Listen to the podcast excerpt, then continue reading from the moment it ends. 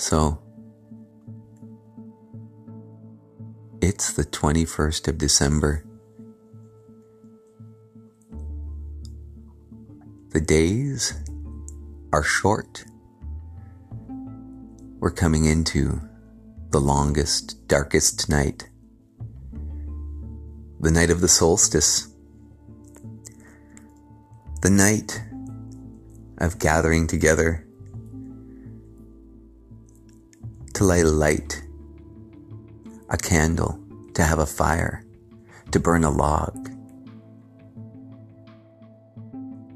to gather around in the darkness and the cold, to know that everything may or may not be okay. But in this time of darkness, we've got each other. Hey, I'm Jim, and you're listening to Jim Bits.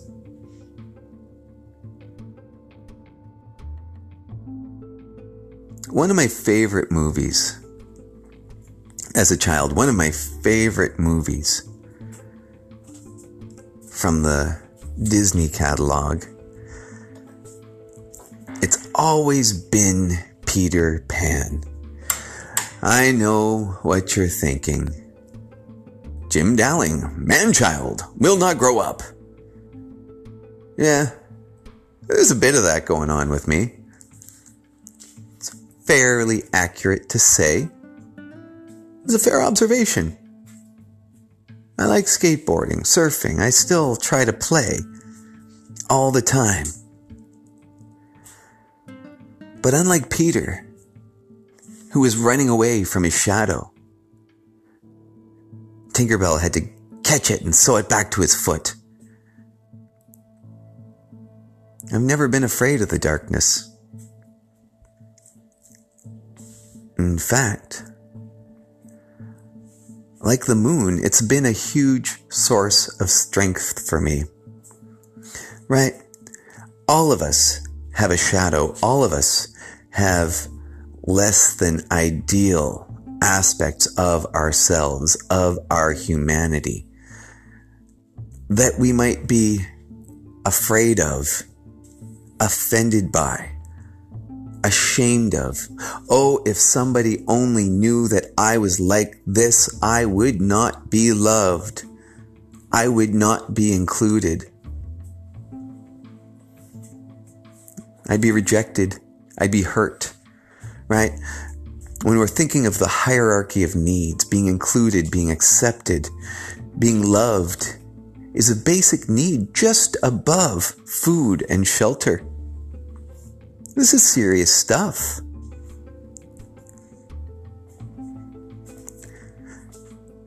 But when we reject our shadows, when we reject the ugly truths of who we are, when we put those things aside too long, they can build up and they can come out in ugly, unsightly ways. But when we make friends with our shadow, when we learn to dance with our shadow, make puppets with our shadow, tell stories with our shadow, we can embrace and find strength in that in those parts of ourselves that we find most offensive, those parts of ourselves that we are most afraid of, those parts that we think will lead to rejection, to pain, to loss. So, my question to you on this darkest of nights when you're somebody who cares as a professional, when you're somebody whose work is to try to make people look good and feel better, what's the shadowy side of what you do? What's the aggressive part of being alive that you wouldn't want anyone to know about? Maybe it's a secret. What little part of that secret if you could have some control over with, control over, if you could have a better relationship with, you would find an unknown strength. Is it your greedy side? Your petty side? Your pushy side? What aggression have you disowned? How can you gain some satisfaction? How can you find a place for that to be integrated in your life? If you like this podcast, you can reply to it with a voice message through the Anchor app. You can subscribe. And if you know somebody out there who might want to have a different relationship with their shadow, and you can see something about their shadow that they don't know,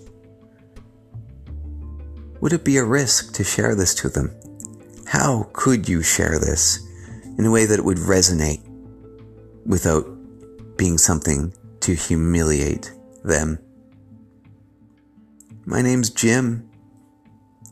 These are my shadowy, dark, and ugly bits on this darkest day of the year.